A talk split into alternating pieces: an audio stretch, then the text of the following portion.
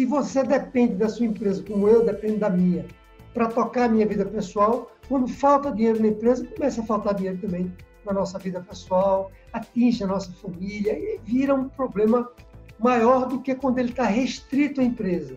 Termina batendo lá. Tá? À que os problemas financeiros vão se agravando, eles terminam atingindo lá aquilo que está fora da empresa, que é a sua vida pessoal, sua família. Por aí. Então, é por, essa, por esse motivo que eu considero, dentre as 11 fragilidades que eu ensino, a fragilidade financeira, para mim, ela é a número um.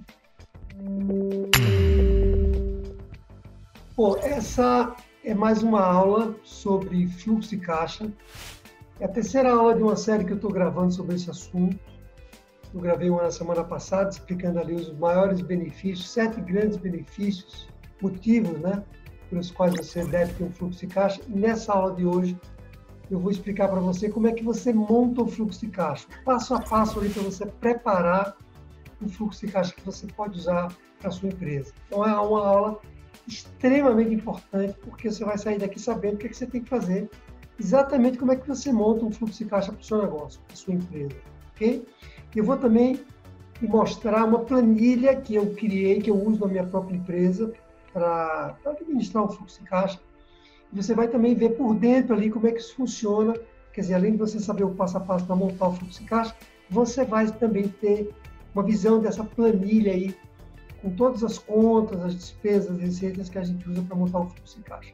Ok? Então, de novo, uma aula aí que você não deve é, tirar o foco, não deve é, tirar a sua atenção nem um minuto. Ela é muito, muito importante, um conteúdo bastante denso, bastante detalhado sobre esse assunto aí, fluxo de caixa. E por que, que eu estou gravando essas aulas sobre fluxo de caixa? Bom, porque o fluxo de caixa é a ferramenta é o instrumento mais poderoso que existe de todos para você ter controle financeiro da sua empresa. Não só sou eu que digo isso, não. Os maiores especialistas em finanças, em gestão financeira, é, administradores de empresa, eles sabem por unanimidade que sem um fluxo de caixa nenhuma empresa consegue fazer um controle financeiro. Não consegue mesmo. Você até acha que pode ter um controle financeiro se você não realizar uma administração do seu fluxo de caixa, mas não faz. Você precisa realmente ter ali um, um caixa para que você, com isso, saiba se sua empresa tem uma saúde financeira boa ou ruim, ou digamos, uma saúde financeira média, que uma saúde financeira média também não é muito bom. Então, é por essa razão que eu estou gravando essas aulas, e se você não tem um controle de fluxo de caixa adequado, você corre o risco de vir a ter problemas financeiros na sua empresa ou até de não sair deles. Tem empresas que têm problema financeiro não consegue sair dele, fica ali numa bola de neve, a coisa só vai piorando ou se estabiliza, mas se estabiliza de uma, é, de uma maneira ruim, né? Porque você fica devendo um monte de gente, a banco, a fornecedores. Quer dizer, você até estabiliza seu problema financeiro, se é que a gente pode chamar de estabilizar, mas não resolve ele. Isso, de novo, porque você não tem uma administração ali muito boa do seu controle financeiro. Então, o fluxo de caixa, como ele ajuda você a ter um controle financeiro da sua empresa, se você não usa fluxo de caixa, você pode vir a ter problemas financeiros graves. E quando a gente fica sem dinheiro, para quem está à frente de uma empresa, como eu e você, no momento que a gente fica sem dinheiro para pagar as contas da empresa, incapaz de fazer a empresa operar, porque como é que eu faço a empresa operar se eu não tenho dinheiro para pagar minhas contas? Se eu não tenho dinheiro para investir no negócio? Mas até antes de investir no negócio, eu não tenho dinheiro nem para a empresa para funcionar. Estou devendo a todo mundo, por exemplo, consigo mais pagar minhas contas. Aí bate realmente o desespero e o, a gente não consegue nem pensar direito. Por isso que nós temos que fugir dessa fragilidade, que eu chamo a fragilidade financeira, de todo, todo custo, todo modo. Na hora que ela nos pega, isso cria um problema tanto na empresa quanto na nossa vida pessoal porque está tudo interligado, na é verdade? Se você depende da sua empresa, como eu dependo da minha, para tocar a minha vida pessoal, quando falta dinheiro na empresa, começa a faltar dinheiro também na nossa vida pessoal, atinge a nossa família e vira um problema maior do que quando ele está restrito à empresa. Termina batendo lá. Tá? À medida que os problemas financeiros vão se agravando, eles terminam atingindo lá aquilo que está fora da empresa, que é sua vida pessoal, sua família, e por aí. Então, é por essa Por esse motivo que eu considero, dentre as 11 fragilidades que eu ensino, a fragilidade financeira, para mim, ela é a número um. Ela é a que deveria ser tratada em primeiro lugar, porque se você começa uma empresa sem dinheiro nenhum, ou começa com muito pouco dinheiro, o que, é pouco? É um dinheiro que é insuficiente para você fazer sua empresa começar a rodar por conta própria. Porque tem um início ali, né, que você não tem cliente ainda, você teve uma grande ideia, tem um produto maravilhoso para vender, e você, então, organiza essa ideia para acreditando que você vai ganhar dinheiro com ela, mas você até saca as reservas que você tem né, na pessoa física, dinheiro que você guardou aí na sua vida enquanto você trabalhava em outra empresa, enquanto você tinha outra atividade, e usa esses recursos para tocar a sua empresa. Mas é muito comum de que esse dinheiro não seja suficiente para operar a empresa, e aí, cedo ou tarde, nós começamos a ter um problema financeiro. Também, muitas vezes, a empresa até que supera essa fase inicial depois passa a ter problema financeiro de novo porque não administra o fluxo de caixa. Mas tudo isso eu expliquei bem na aula anterior, na aula 1. Se você não assistiu essa aula, recomendo que você não perca ela. Vou deixar os links aqui embaixo para que você consiga acessar essa aula com facilidade. Mas é importante dizer para você o seguinte, que esta aula que nós vamos ver hoje, que é uma aula que vai explicar como é que você monta o fluxo de caixa, ela não depende da aula anterior, não é pré-requisito você ter visto a aula anterior para assistir essa aula. É importante que você assista, porque as três aulas elas estão interconectadas, mas ao mesmo tempo elas são independentes. Você pode assistir, cada uma delas tem vida própria. Você pode assistir cada uma delas sem prejuízo de não ter visto as outras. Porém, à medida que você assiste todas as aulas, você amplia muito o seu conhecimento sobre fluxo de caixa e aí você tem uma chance maior de implantar um caixa que funciona na sua empresa ok? Bom, esse é um canal para ajudar a sua empresa a crescer, mas não crescer de qualquer maneira, é crescer atendendo dois requisitos: crescer mais rápido e crescer com solidez financeira. Por que crescer mais rápido? Porque quando a gente cresce devagar demais, é, isso é ruim para a empresa. Por, quê? Por que é ruim para a empresa quando cresce devagar demais? Ora, porque você provavelmente vai ser ultrapassado pela concorrência se você está andando mais lento do que você deveria no seu mercado, alguém vai passar na sua frente. E também porque você termina cansando. Né? Passa um, dois, três, quatro, cinco anos, você olha para trás e viu que não saiu muito do lugar, até cresceu, mas cresceu muito pouco, você termina desistindo. Então, essa é a razão pela qual você precisa crescer, mas crescer mais rápido. E também crescer com solidez, porque não adianta crescer rápido, crescer sobre bases frágeis e quebrar amanhã. Então, este canal lhe ajuda a você crescer atendendo esses dois grandes objetivos. Como é que eu faço isso? Eu criei um método que lhe explica como você resolver 11 fragilidades, 11 pontos fracos que sua empresa tem e que atrapalham ela de crescer. Ou né, podem, se não mais do que atrapalhar, impedir sua empresa de crescer ou fazer até ela quebrar lá na frente. Como eu comentei já, porque você cresceu sobre bases frágeis. É um canal com conteúdos aqui que eu gero semanalmente, sejam aulas online, sejam conteúdos que eu coloco lá no YouTube, no Facebook, no Instagram, também no Spotify, né? É, os podcasts que eu tenho no, no Spotify, com conteúdos para ajudar a sua empresa a crescer. Esse é o propósito desse canal. Se você não se inscreveu ainda ou não curtiu minha página no Facebook, lá, dê uma curtida. E também, se você não se inscreveu no canal do YouTube, faça isso já para você receber conteúdos como esse em primeira mão para proteger cada vez mais a sua empresa. Ok? Voltando então aqui para nossa aula de fluxo de caixa, são três aulas. Primeira aula foram, foi uma aula que eu gravei semana passada sobre sete motivos, sete benefícios que você tem um fluxo de caixa. aula de hoje, como montar um fluxo de caixa, passo a passo. E a próxima aula, como gerenciar, como é que você controla um fluxo de caixa para que você tenha um caixa ideal do seu negócio. Então, realmente são aulas que estão, é, se complementam, né? Vamos dizer assim. Ok? Tudo em ordem aí? Bom, além de você saber o passo a passo, você também vai receber uma planilha que vai lhe ajudar.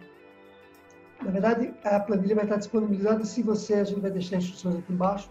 Se você é, tiver interesse na planilha, você vai nos enviar uma, mensagem, um e-mail, nós mandamos o fluxo de caixa para você. Esse que eu vou mostrar aqui hoje também.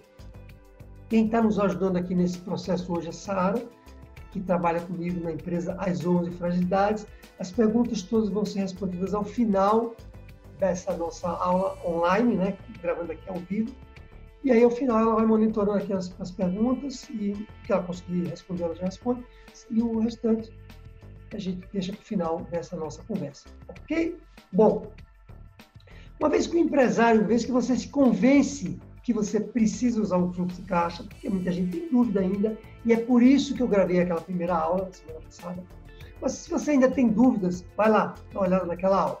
Para quem não tem mais dúvidas, imagine agora que você já sabe que precisa usar um fluxo de caixa, já está completamente convencido, já entendeu que sem ele você corre um risco muito grande de ter problemas financeiros. Aí você se depara com o seguinte desafio: ok, mas como é que eu monto o fluxo de caixa? Como é que eu preparo o fluxo de caixa para a minha empresa? Será que os fluxos de caixa que estão por aí servem para a minha empresa? Porque tem vários modelos de fluxo de caixa na internet. Basta você ir lá, colocar fluxo de caixa, você vai encontrar alguns que são mais ou menos adequados para o seu negócio, porque os fluxos de caixa podem ser melhores para uma empresa de serviços, que eu tenho visto.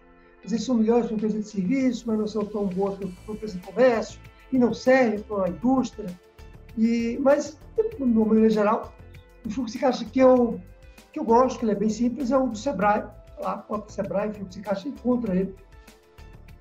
É, como um modelo ali para você montar o seu, seu caixa. Mas o fluxo de caixa que eu vou mostrar para vocês hoje, além do passo a passo, ele é muito bom porque eu uso esse fluxo de caixa na empresa, minha empresa, minha própria empresa, há mais de 10 anos.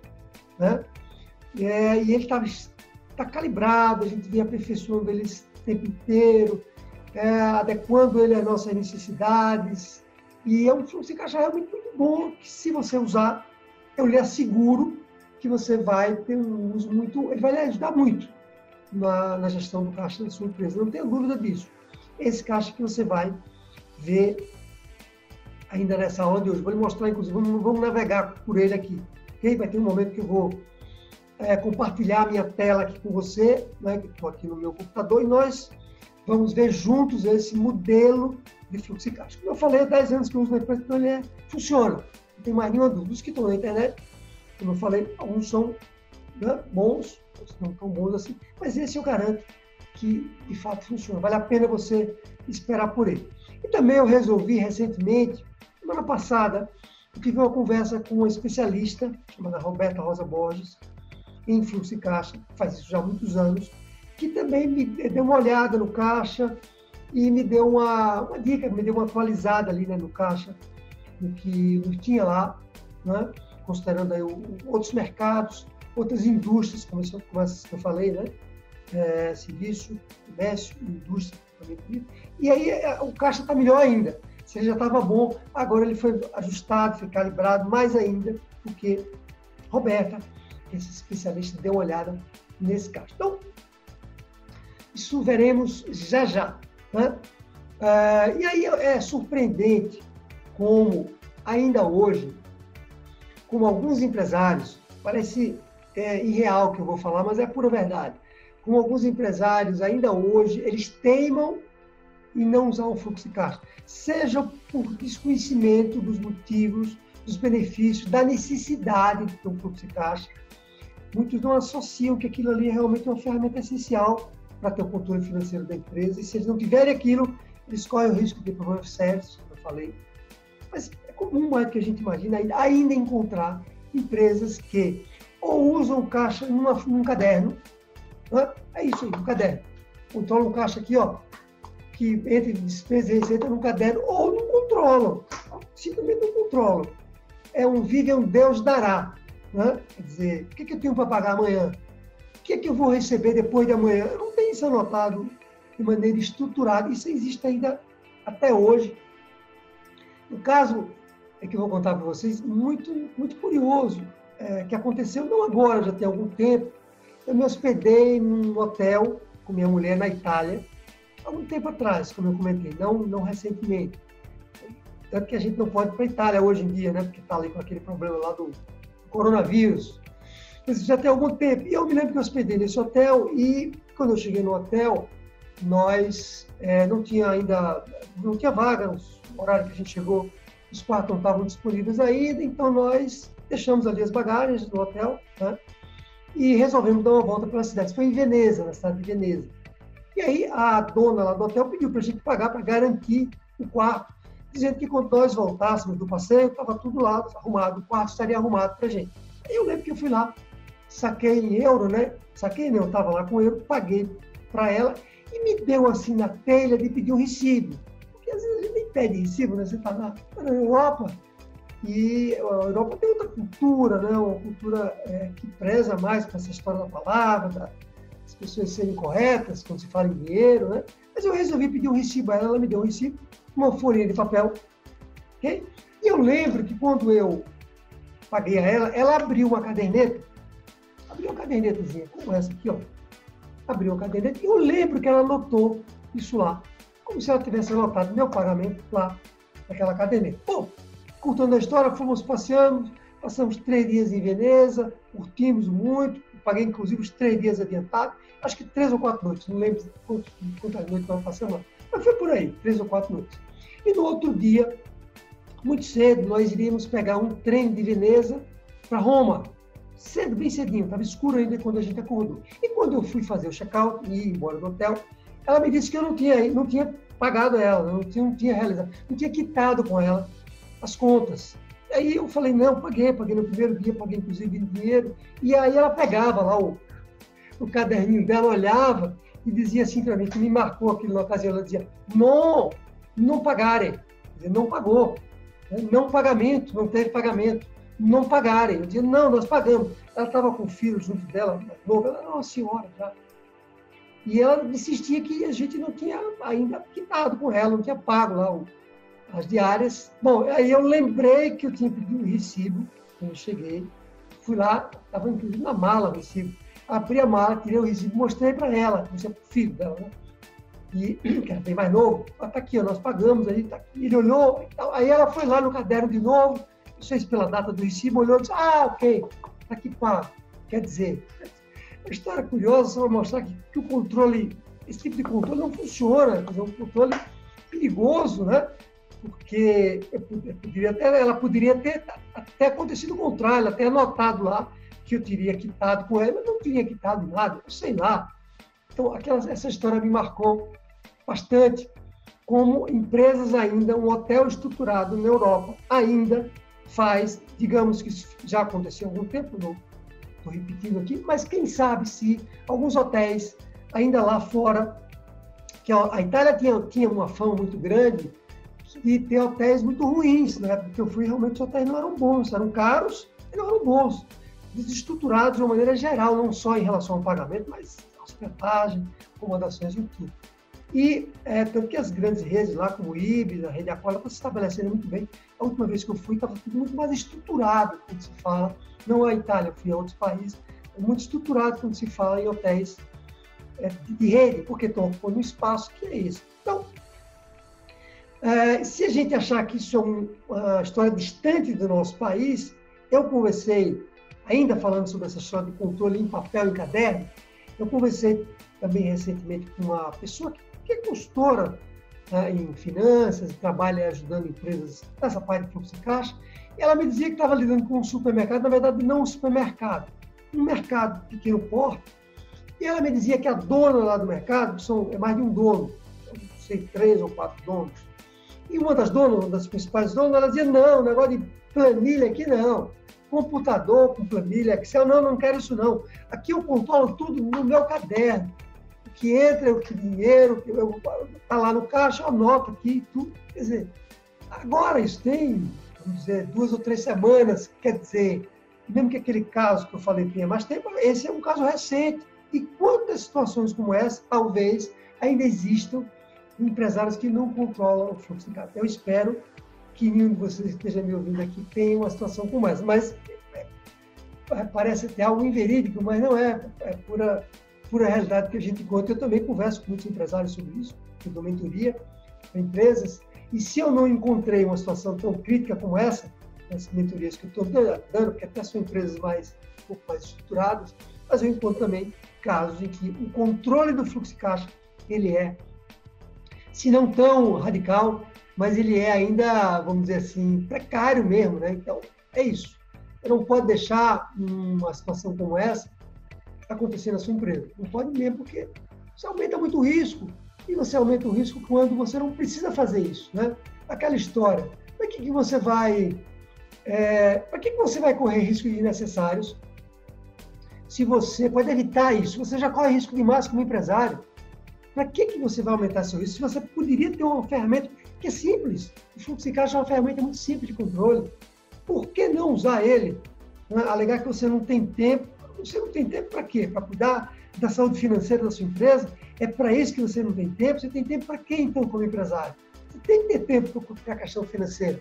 Você tem que ter tempo para com as questões chaves do seu negócio, como vender, como administrar a empresa como um todo, como lidar com os seus colaboradores, atender seu cliente, estar próximo do seu cliente e também controlar a sua empresa do ponto de vista financeiro. Se você não conseguir arranjar tempo para isso, você não vai conseguir ter uma empresa, dificilmente você vai conseguir ter uma empresa saudável.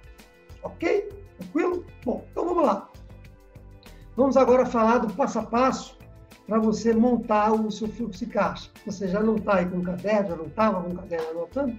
Como é que você pega seu caderno. Agora, o caderno é para anotar, não é para fazer controle fixo de caixa, não. Só para você não esquecer nada do que eu vou falar aqui hoje. Bom, vamos lá. Primeiro, eu preciso lhe dizer o seguinte: o fluxo de caixa, já falando aí da.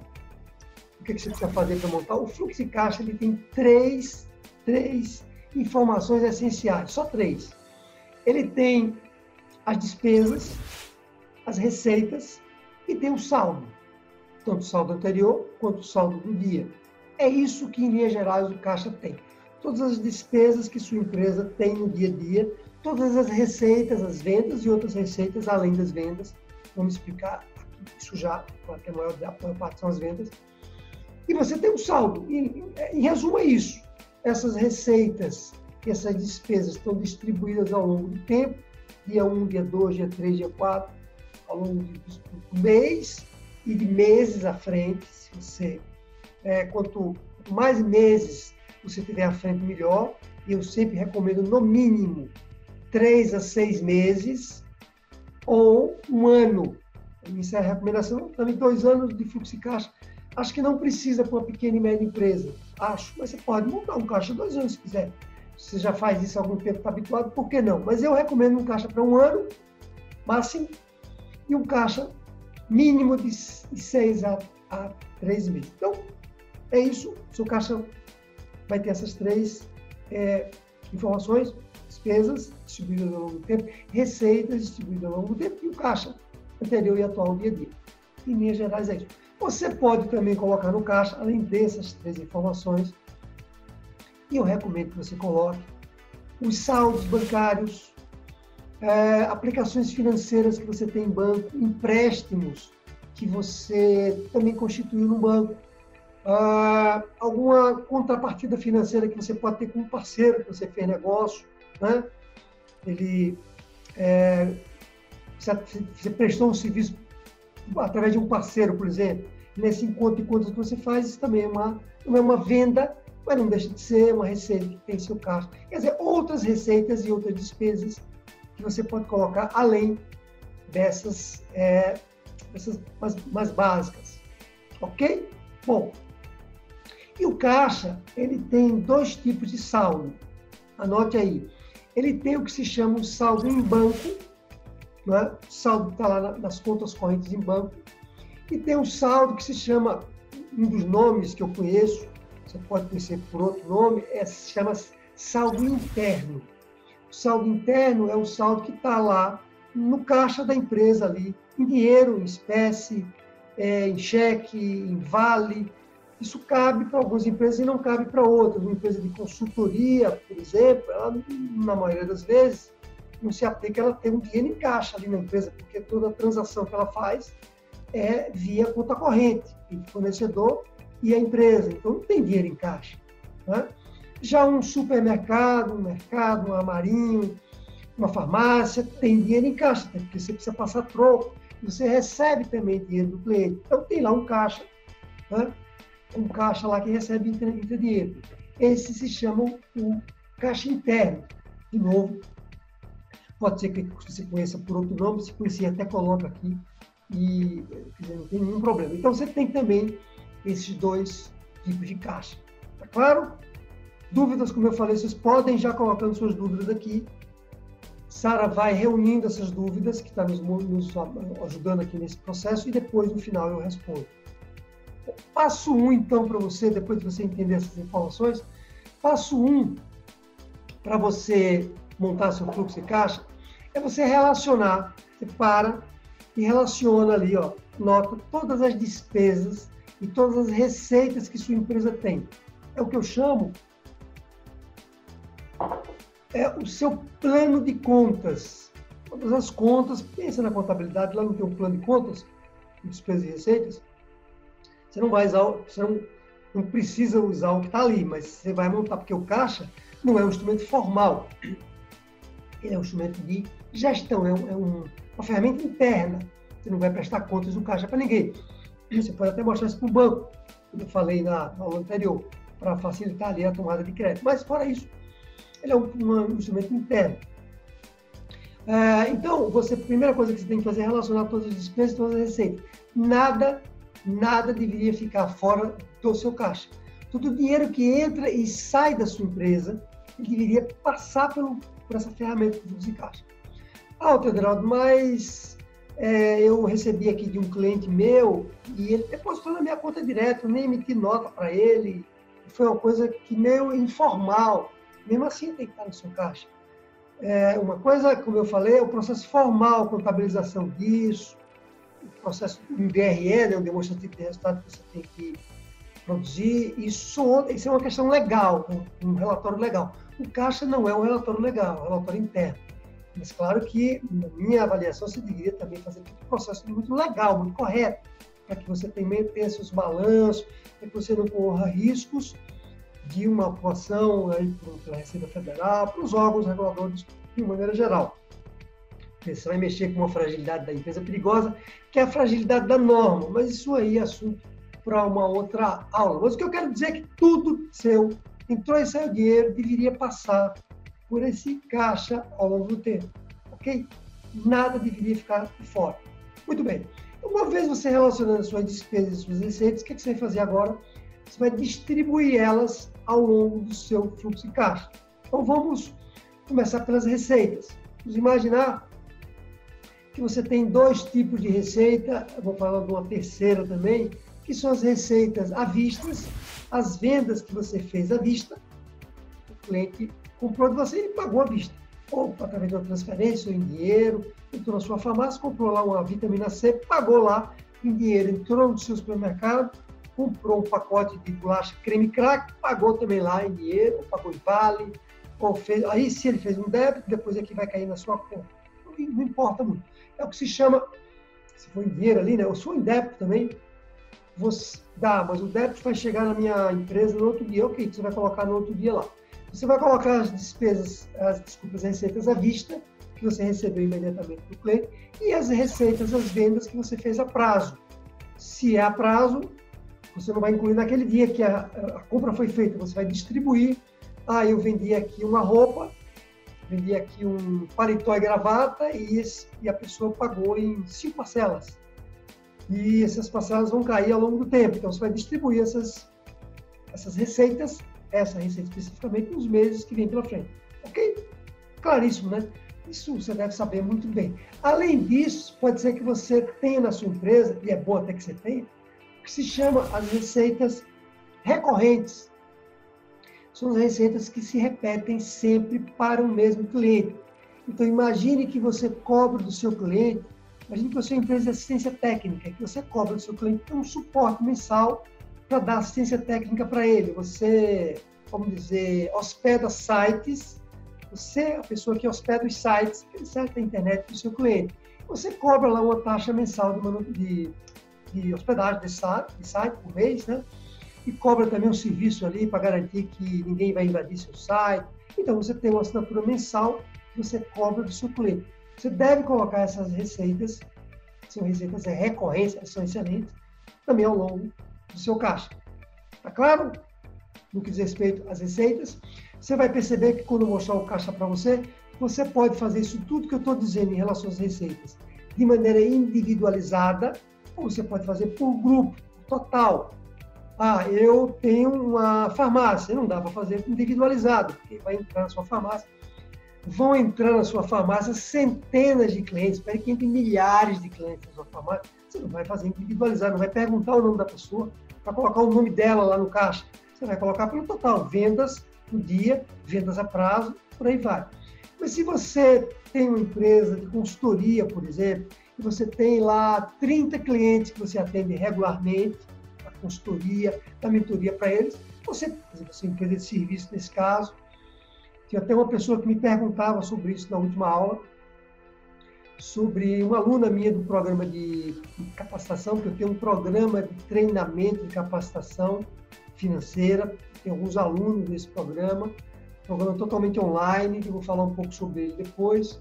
Tem alguns alunos, então, que pedem né, conteúdos como esse, foi inclusive grande parte dos alunos que me pediram esse conteúdo de fluxo de caixa.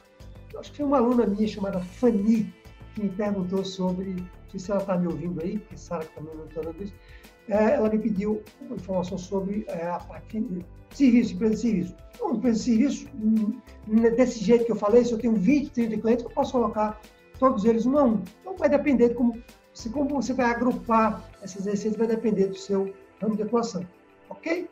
Bom, quando se fala das receitas agora, a regra é a mesma. Você deve, quando se fala das receitas, detalhar, desculpa, as receitas, das receitas foi o que nós falamos.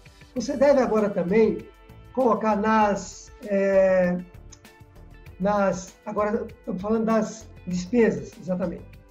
Vamos voltar aqui. Quer dizer, quando você está falando das, quando a gente fala das, das despesas, você também deve detalhar a sua despesa, aí sim, mais ainda do que você detalha as receitas.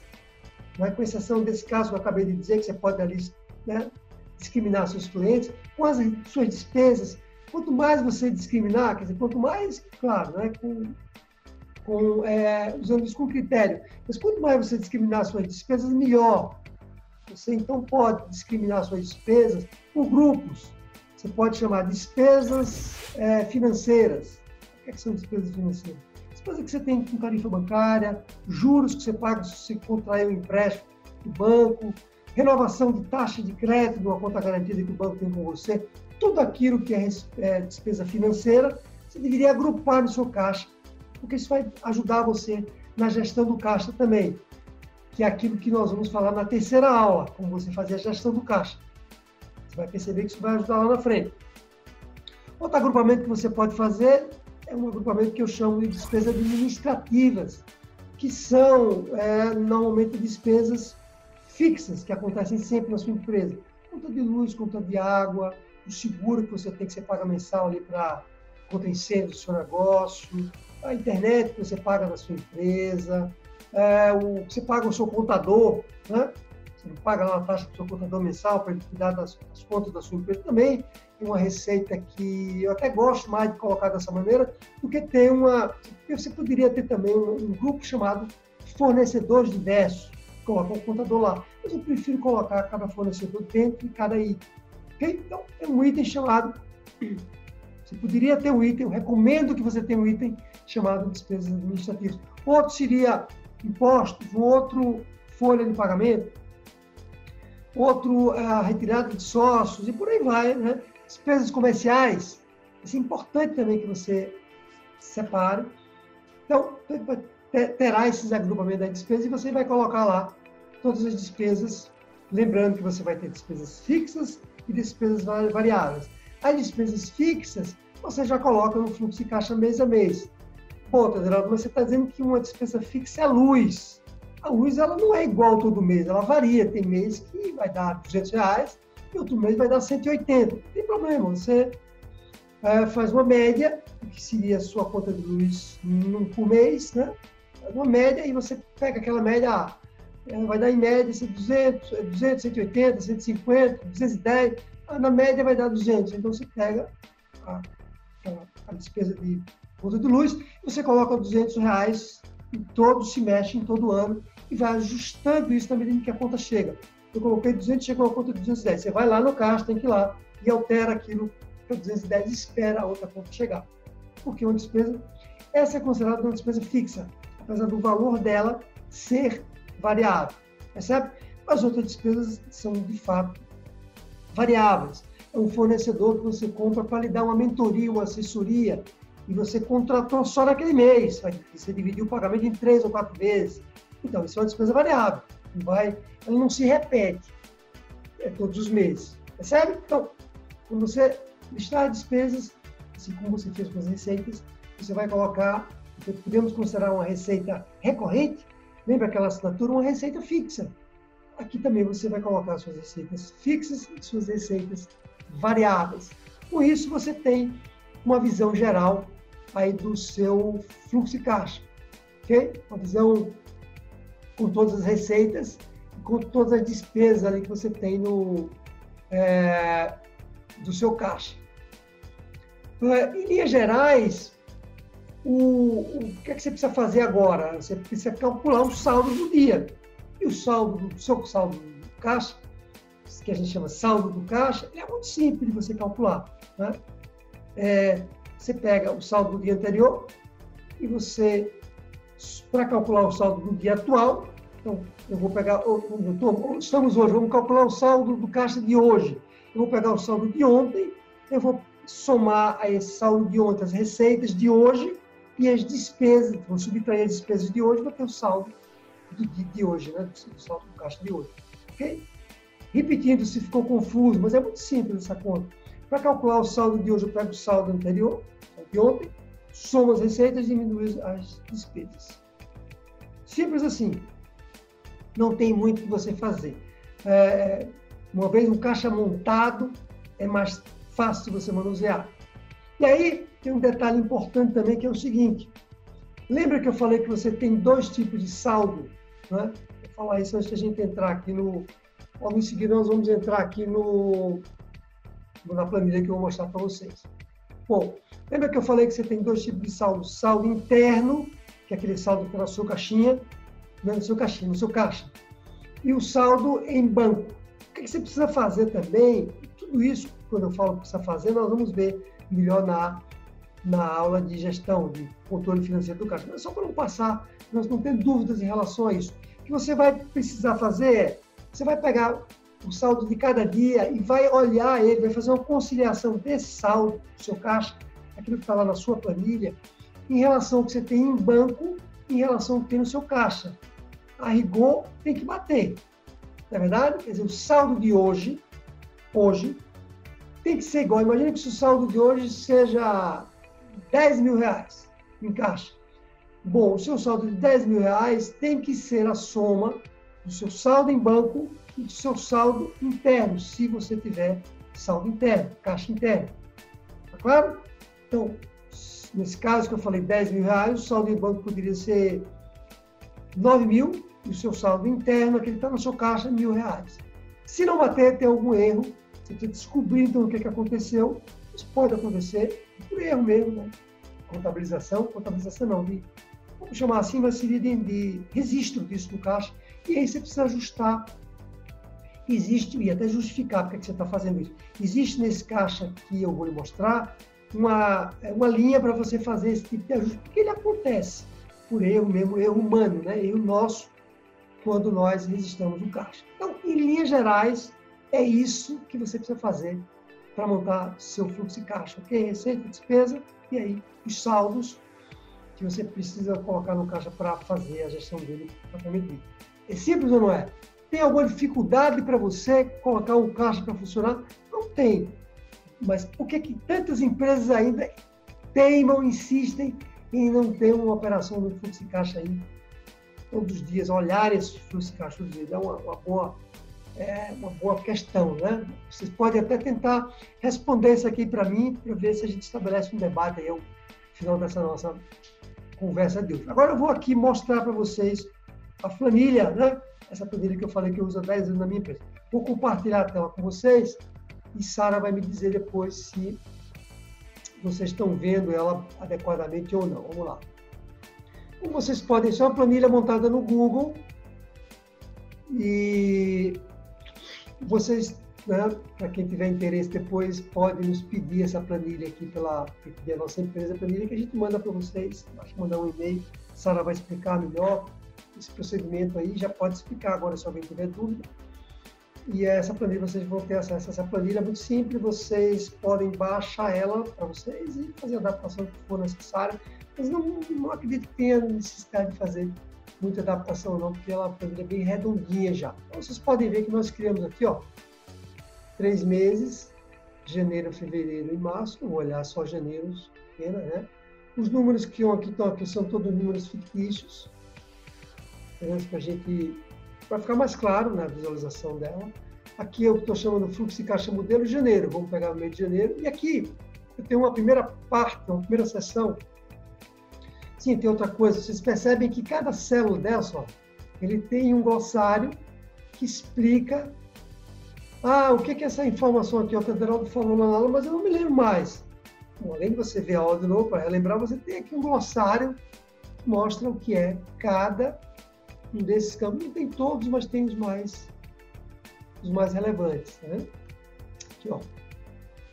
Crédito empréstimo, explica aqui o que é. Então, vai ser muito tranquilo de vocês operarem. Então, você tem essa primeira parte aqui, ó, essa primeira sessão que vai da linha 3 à linha 12, e aqui eu tenho o saldo do mês anterior, porque se eu estou em janeiro, o primeiro saldo que vai aparecer em janeiro, 1 de janeiro, vai ser o saldo de 31 de dezembro, lembra aquela explicação? E mais as receitas e menos as despesas de 1 de janeiro. Ok? Então, eu tenho um saldo anterior, é bom ter essa, essa informação. Eu tenho aqui um, um total das receitas do dia, total de receitas desse dia, total de despesas do dia. Aqui, ó. Tá vendo? Receitas do dia, despesas do dia. E a receita acumulada dia a dia. Ok? Então, aqui, aqui é a receita do dia, aqui é a receita do dia 1, 109. Despesa do dia 1, 45. Aqui é a receita acumulada do dia 1 igual ao do dia 1, mas aqui a receita acumulada do dia 2 é a receita do dia 1 mais o dia 2. Ok? Por isso que deu 218. Ah, mas por que eu preciso dessa informação? Vocês vão perceber no dia a dia que isso é muito importante, porque você vai vendo ali o que está que tá sendo acumulado de despesa no dia a dia. Você vai dizendo, ah, puxa vida, já gastei até o dia 10 tanto de despesa. Puxa vida, nem imaginei que eu tenho despesa tão grande. Já no dia 10 já tenho né, muito mais do que, eu tinha imaginado. Então, ele, ele lhe dá por isso que é uma ferramenta de gestão, ele dá uma visão ali de quanto é que você está gastando ao longo do mês, tanto dia a dia quanto ao longo do mês. Você tem aqui esse resumo inicial, extremamente útil. Aqui você tem o saldo de aplicações financeiras. Imagine que a sua empresa, e aqui, pessoal, estou considerando que você já separou despesas pessoais das despesas da empresa, receitas pessoais das receitas da empresa. Em resumo, você já separou na sua empresa as contas pessoais das contas da empresa. Esse caixa aqui que nós vamos ver não é um caixa da empresa, deveria ser um caixa da empresa. Se você não separou isso ainda, estamos falando de uma outra fragilidade, que é a fragilidade de você misturar despesas pessoais com despesas da empresa. Tem uma aula minha no programa de capacitação que eu falo sobre ela, falo com muito detalhe. Também tem uma live, tem uma aula ao vivo lá no YouTube para quem não tem acesso ao programa, para quem não é aluno meu do programa de capacitação financeira, tem uma aula lá no YouTube que vocês vão encontrar sobre não misturar como é que você deve fazer para não misturar contas pessoais com contas da empresa. Eu estou considerando que esse caixa aqui é um caixa da empresa. Então, você tem aqui saldo de aplicações financeiras. Okay? O que é saldo de aplicações financeiras? Pô, aqui, se a sua empresa ela conseguiu, está conseguindo fazer uma reserva financeira, isso é bom para sua empresa. Todo mês você saca um pedaço da sua receita bruta e aplica numa, numa conta financeira, aplica numa aplicação financeira, deposita numa aplicação financeira num banco. Isso aqui seria seu saldo de aplicações financeiras. Isso aqui é, é simplesmente gerencial, porque seu caixa, seu caixa, esse dinheiro de aplicação financeira é o dinheiro da empresa. É um dinheiro que está no caixa também. Okay? Se ele não está aqui no caixa no dia a dia, ele está aplicado, mas você pode lançar a mão dele e trazer para o caixa se você precisar. Então, você, aqui é para você olhar ele dia a dia. Seu caixa interno, Lembra que eu falei, o caixa que está lá no, na empresa, em dinheiro, em espécie, e os caixas em banco. Eu coloquei dois bancos aqui, pode ter um só, pode ter três. Três não precisa, né, para pequena e média empresa, mas eu sempre recomendo que você trabalhe com mais de um banco. Tem uma aula também que eu falo no meu treinamento e também tem uma aula lá no YouTube gratuita que você pode acessar que explica por que também você precisa trabalhar com dois bancos. O pequeno e média empresa não deve trabalhar com um banco só, gente não deveria colocar todo o dinheiro no único banco, né? Todos os ovos na mesma cesta, lembra desse ditado que é né? importantíssimo a gente não esquecer, a mesma coisa que você deveria trabalhar com dois bancos. Por isso que eu já prevejo aqui, eu cheguei na minha empresa a trabalhar com três bancos, depois nós ficamos só com duas questões de né, redução mesmo de tarifa bancária, por aí vai. Então aqui você tem um saldo dos dois bancos. Então, isso aqui é uma visão geral. Você abre o caixa, você bate o olho, e você já tem uma visão, você como dono da empresa, você aqui você já tem uma visão geral de como é que a empresa está sob ponto de vista de caixa, sem precisar ainda olhar o detalhe de cada receita e de cada despesa. Essa é a intenção aqui desse resumo, ok? Isso que você deveria olhar todos os dias. Ele deveria ser olhar todos os dias o caixa como um todo. Mas esse aqui, então, nem se fala. E aqui, se a gente descer, vamos, vamos descer aqui. Ó. Bom. Subindo aqui. Aqui agora a gente está falando das receitas, ok? Bom, aqui eu não falei, mas eu, vou falar agora. E aqui embaixo ó, é o saldo. Essa é uma das informações mais importantes que a gente tem. Lembra que eu disse que você tem três informações essenciais? Uma delas é essa, é o saldo, o seu saldo em caixa no dia a dia. É aqui que você, é essa informação que você olha ela ao longo do tempo e vê se vai faltar ou não dinheiro para a sua empresa. Claro que você tem que lembrar que pode aqui haver previsões de recebimento de receita. Você tem que olhar isso também. Né? Porque vai, não necessariamente isso aqui é verdade, isso aqui só é verdade. Esse saldo aqui só é verdade quando ele já passou. O saldo que vai estar na frente ainda, você não tem a garantia que você vai receber aquele dinheiro, não 100% de garantia. Você precisa olhar o saldo e olhar também os riscos que você tem. Isso tudo vai estar explicado na terceira aula. Já estou me adiantando aqui um pouco. Vamos em frente. Ah, vamos subir aqui. Aqui você tem agora as suas receitas. Ok? Essa parte toda aqui, ó, vai daqui da linha 14 até a linha 27, é uma parte que diz respeito às suas receitas. Você tem, então, Lembra que eu falei que você poderia agrupar os seus clientes por total, total de vendas, vendas a prazo, vendas à vista, vendas recorrentes, ou você pode discriminar os seus clientes um a um, depende da característica do seu negócio. Eu estou prevendo os dois aqui, ó, cliente A, cliente B, cliente C, é quando você discrimina alguns clientes. Total de vendas é quando você junta vários clientes aqui nessa mesma linha. Você poderia até ter os dois, né? tem empresas que trabalham com alguns clientes maiores que ela quer discriminar e com vários outros clientes menores que ela coloca uma única linha. Fica à vontade aqui para você. Esse caixa você vai poder alterar, você pode criar, né? Você vai poder criar linhas novas, excluir linhas que você não se adequa para o seu negócio. Esse caixa será seu, desde que você tenha interesse. Então, aqui tem as receitas de cada cliente, dia a dia, dia 1, dia 2, dia 3, total das vendas, o agrupamento, e o que eu chamo novos clientes, previsão, certo? Porque esse seu caixa, quase que como a previsão orçamentária, a previsão orçamentária é outra coisa. Mas você aqui no caixa, você vai querer colocar alguma previsão de receitas que você acha que vai fechar lá na frente. Ah, eu em média vendo aqui na minha empresa por mês 20 mil reais, vendo entre dias tais, tais, tais você pode colocar essa previsão no mês seguinte. Eu sempre recomendo que você pegue a previsão do mês seguinte e seja mais conservador, ok? Quanto mais conservador, melhor, não, não necessariamente, mas seja conservador. O que, é que eu chamo conservador? Se você, em um determinado mês, é, se você vem fechando num determinado mês, se você em janeiro, por exemplo, você vendeu 20 mil reais, você pode dizer assim, pô, então em fevereiro eu vou vender 20 mil reais também. Você que conhece o negócio, aqui é só um exemplo. Mas não coloque 20 mil reais em fevereiro, coloque, sei lá, 15 mil reais, coloque 10 mil reais, 12.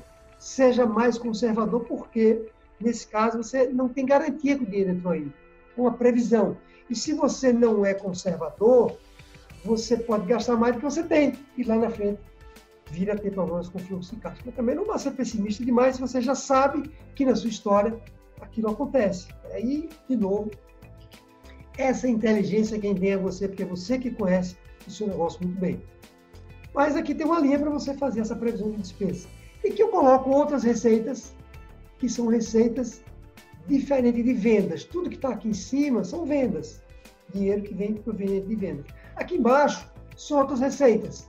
O que, que são outras receitas? Eu dei um exemplo no início, uma contrapartida que você faz ali com o parceiro, um, um pagamento a mais que você fez para um fornecedor e só descobriu isso lá na frente, você então pode colocar isso como uma, um desconto que o fornecedor deu porque você ele cobrou 100, mas cometeu um erro com você e deu um desconto de 20 reais, voltou 20 para o caixa, pode entrar como uma receita. E outras que você vai ver que vão surgir no seu caminho.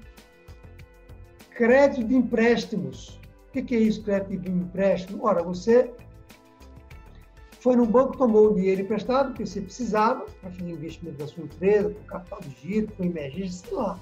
E esse dinheiro é um crédito que entra no seu caixa. O dinheiro vai entrar no caixa. E isso não é venda. Você colocaria isso como um crédito que vem de um financiamento que você adquiriu. Tá claro? Resgate de aplicações financeiras. Lembra que eu falei que você pode ter uma aplicação financeira que você constitui para a sua empresa, não na pessoa física, mas na pessoa jurídica um, você precisou tirar um pedaço do dinheiro que está lá na aplicação financeira para trazer o caixa. Ah, você tinha um cliente grande que não lhe pagou. Você traz aquele dinheiro que estava lá aplicado, isso que é uma reserva, coloca no caixa, ele entra aqui como, uma, como um crédito, depois, quando o cliente lhe pagar, você saca de novo, coloca de volta, reaplica esse dinheiro. É para isso que serve essa linha. Resgate de conta garantida, aqui é seu cheque especial tem alguns bancos que trabalham dessa maneira, quer dizer, toda vez que. É parecido com a linha de cima, essa linha aqui, ó, crédito empréstimo, é muito parecida, só que uma conta garantia é mais dinâmico, que pode acontecer dia a dia. É um cheque especial que você usa ali, no mês tem 30 dias, suponha, você usou o cheque especial dia 10, entre dia 10 e dia 12, depois usou de novo entre dia 18 e dia 23, e esse, esse uso que você fez do cheque especial, o banco vai lançar como um débito a sua empresa. Você precisa, então, pagar isso para ele. E ele entra primeiro como um crédito aqui, né, porque ele creditou esse dinheiro para você, e depois você deve estar entendendo isso muito bem, porque aí você lida com isso, é um cheque especial. Né? Se o caixa ficou negativo, você tinha uma conta garantida com um banco, ele pegou, então, automaticamente ele faz isso, ele pega aquele valor para cobrir esse saldo e coloca no seu caixa, esse crédito. Quando você paga, você precisa devolver para ele, senão ele não, ele, alguns bancos não devolvem isso automaticamente, Fica cobrando lá o cheque especial. Você precisa sacar isso do caixa, você vai ver se tá, está em receita. Você precisa, quando você normalizou o caixa, você saca isso do seu caixa e cobre lá para fazer aquele pagamento na conta garantida. Tem banco que isso é automático, mas outros não são. Bom, é, e o que eu chamei aqui, ó, ajuste de saldo bancário. Não sei se você lembra, vai precisar conciliar saldo, esse saldo aqui, ó, você vai precisar conciliar esse saldo aqui, esse saldo aqui, você vai precisar conciliar com o saldo em banco e o caixa interno. Ele tem que bater, ok? Aqui não, tá, não tem nada escrito porque é só um exemplo, mas esse saldo aqui tem que bater com a soma desses dois. Ponto final. Se não bate, você tem que descobrir o que, é que aconteceu. Como eu falei, isso ocorre, é normal, não deveria, mas erro humano, e você faz esse ajuste aqui, ou como crédito ou como débito. Tem essa mesma conta lá embaixo. Ficou claro? Dúvidas? Você já sabe o que é preciso fazer com as dúvidas, né? Escreve aí embaixo. E aqui, agora, bom, eu tenho um totalizador, porque os totalizadores ajudam muito, né? Ó, receita do dia, total de despesa acumulada, é mesmo totalizador, esse aqui é o mesmo totalizador que você tem lá em cima, naquele resumo. Só está lá no resumo para facilitar a sua visualização. Aqui embaixo eu tenho agora as despesas. Simples assim. Aqui estão todas estão relacionadas a todas as despesas que eu acredito que grande parte delas que você vai precisar na sua empresa estão aí, mas se surgirem outras, se você quiser fazer um agrupamento diferente, aí é, isso depende apenas de você, né? A maneira como você quer cuidar do seu caixa. Aqui eu separei as despesas por, por grupos, então despesas é, que eu chamei custo financeiro, comentei isso lá no também, juros e taxas bancárias, despesas administrativas, caixinha. Caixinha, não sei se você usa no assunto, é aquele dinheiro que você saca de um banco, se você é uma empresa de serviço, por exemplo, dinheiro está todo em banco, você saca aquele dinheiro lá e deixa numa caixinha chama caixinha porque fica lá numa gaveta da empresa, um dinheiro pequeno, não deve ser muito não. E aquele dinheiro você usa para o dia a dia. Ah, preciso comprar um lanche ali que a pessoa está trabalhando. Não precisa levar o carro. Se você é dono da empresa, não precisa sair. Pede para alguém comprar, a secretária ou algum assistente que você tem, usa aquele dinheiro que é no caixinha para fazer aquela compra pequena. E depois, aí tem um processo de gestão das caixinhas, né? é, o cartão corporativo da empresa, aluguel, energia elétrica, água, aqui todos os escritórios de contabilidade, ó, tudo que eu chamo de despesa administrativa que provavelmente são custos fixos, lembrando aquilo que eu falei. Lembra, né? Ah, material de expediente é custo fixo. É, é sim, é custo fixo, só que varia. Tem mês até que você não vai ter, você comprou em excesso e não usou no mês seguinte. Ok, ótimo. Você pega aquela despesa zero naquele mês. Né? Você sabe mais ou menos o que você gasta por meio de material de expediente. Então, essa seria uma despesa administrativa, é um agrupamento importante. Esse você deveria ter. Despesas da área comercial, comissões que você paga a vendedor, marketing. Eu gosto de separar marketing, aquilo que você paga para as redes sociais, para que ela faça marketing para você, para que ela lhe coloque em contato com o seu público Facebook, Instagram, YouTube, as redes sociais, você precisa pagar ela, né, para fazer isso para você. Se você não tem esse tipo de impulsionamento que a gente chama, você não está usando as ferramentas de marketing como deveria, porque todo mundo hoje em dia deveria usar mais ferramentas de marketing e tem que ter despesa como essa. Não dá para fazer só de maneira orgânica.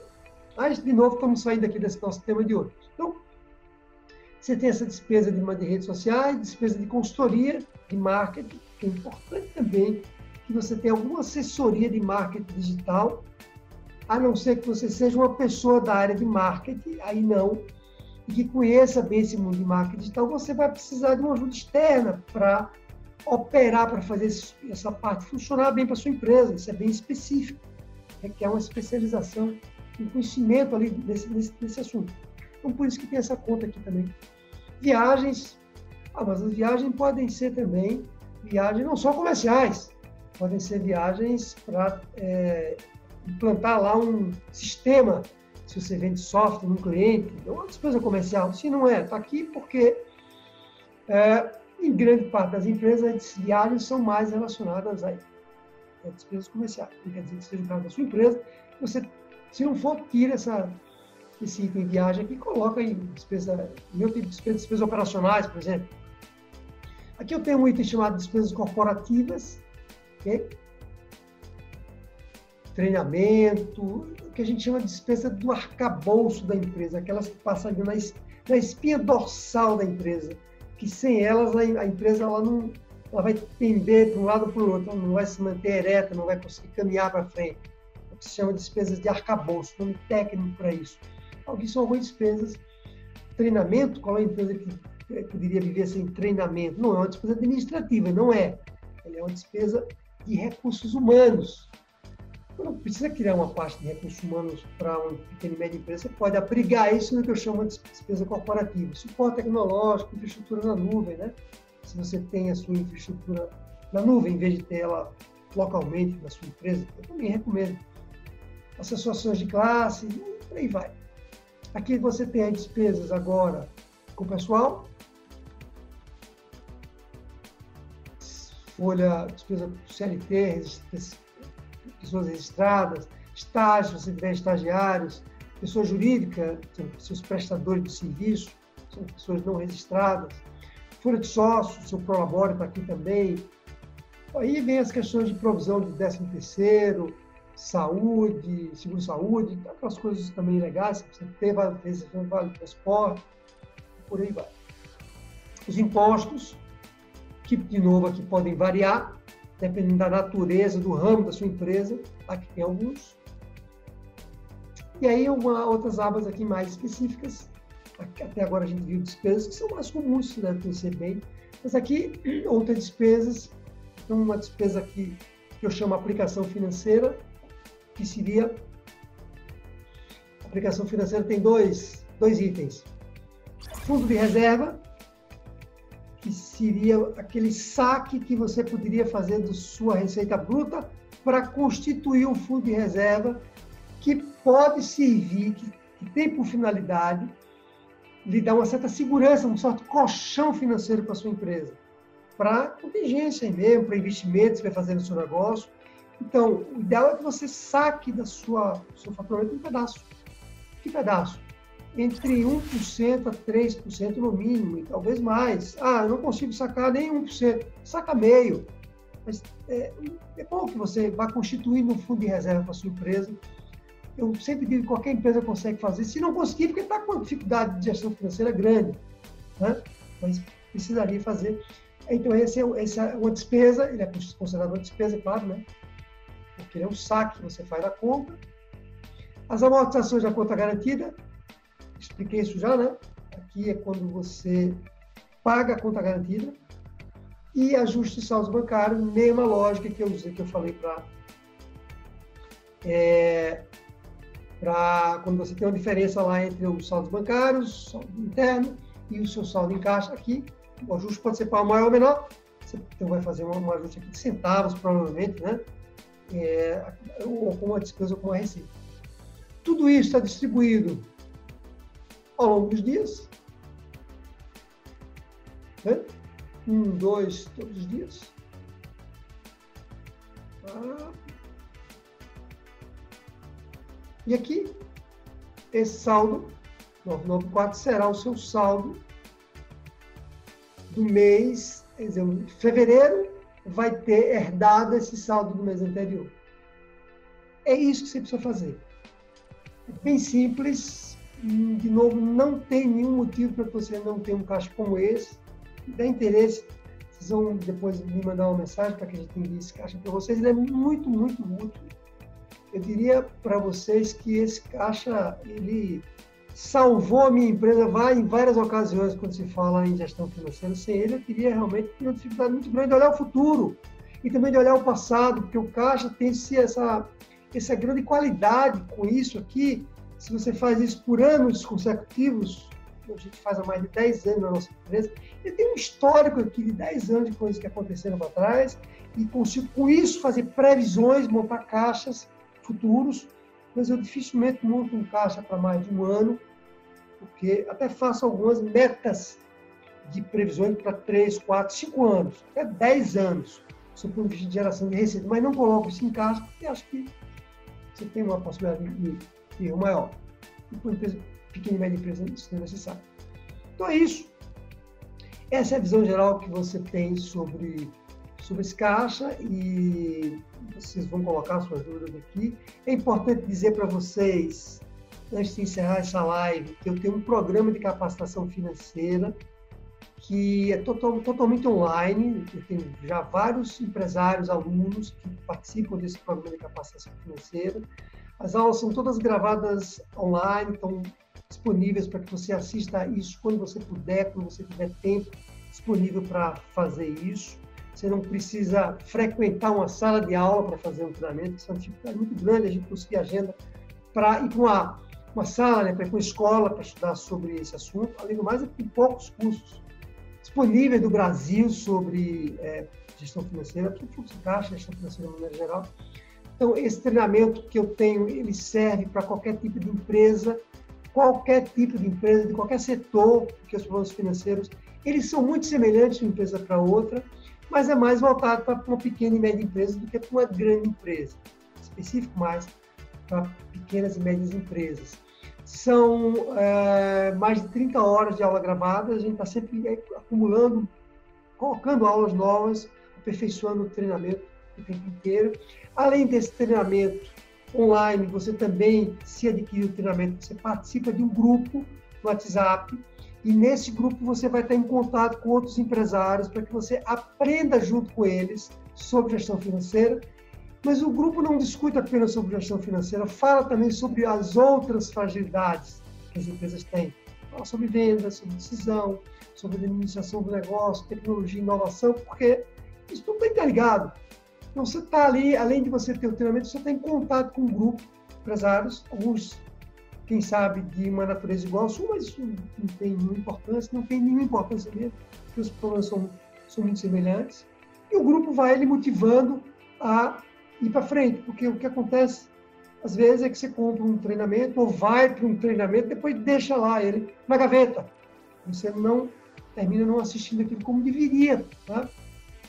E o grupo ele lhe dá essa motivação, tem tarefas que eu passo para o grupo todas as semanas, o grupo está sempre debatendo sobre um determinado assunto. Nós temos também pontos online, muitos empresários ali junto comigo vão é, conversar sobre problemas financeiros que tem na empresa deles. Quando eu falei outros problemas além do financeiro, então é assim, se você tiver interesse, é um programa muito valioso para você proteger o seu negócio, para você ter controle financeiro da sua empresa, não deixar que um problema lhe atinja aí sem é, necessidade. Ok? Bom, é, vamos então passar aqui, eu vou voltar aqui para o compartilhamento de tela. Pessoal, então me despeço aqui de vocês dessa aula, agradeço aí muita atenção, que consegui estar aqui assistindo essa, essa nossa aula e lembro, lembrando, quinta-feira vamos ter aula sobre como você fazer a gestão de administração do seu caixa um todo, ok? Um grande abraço e vejo vocês aí na próxima aula.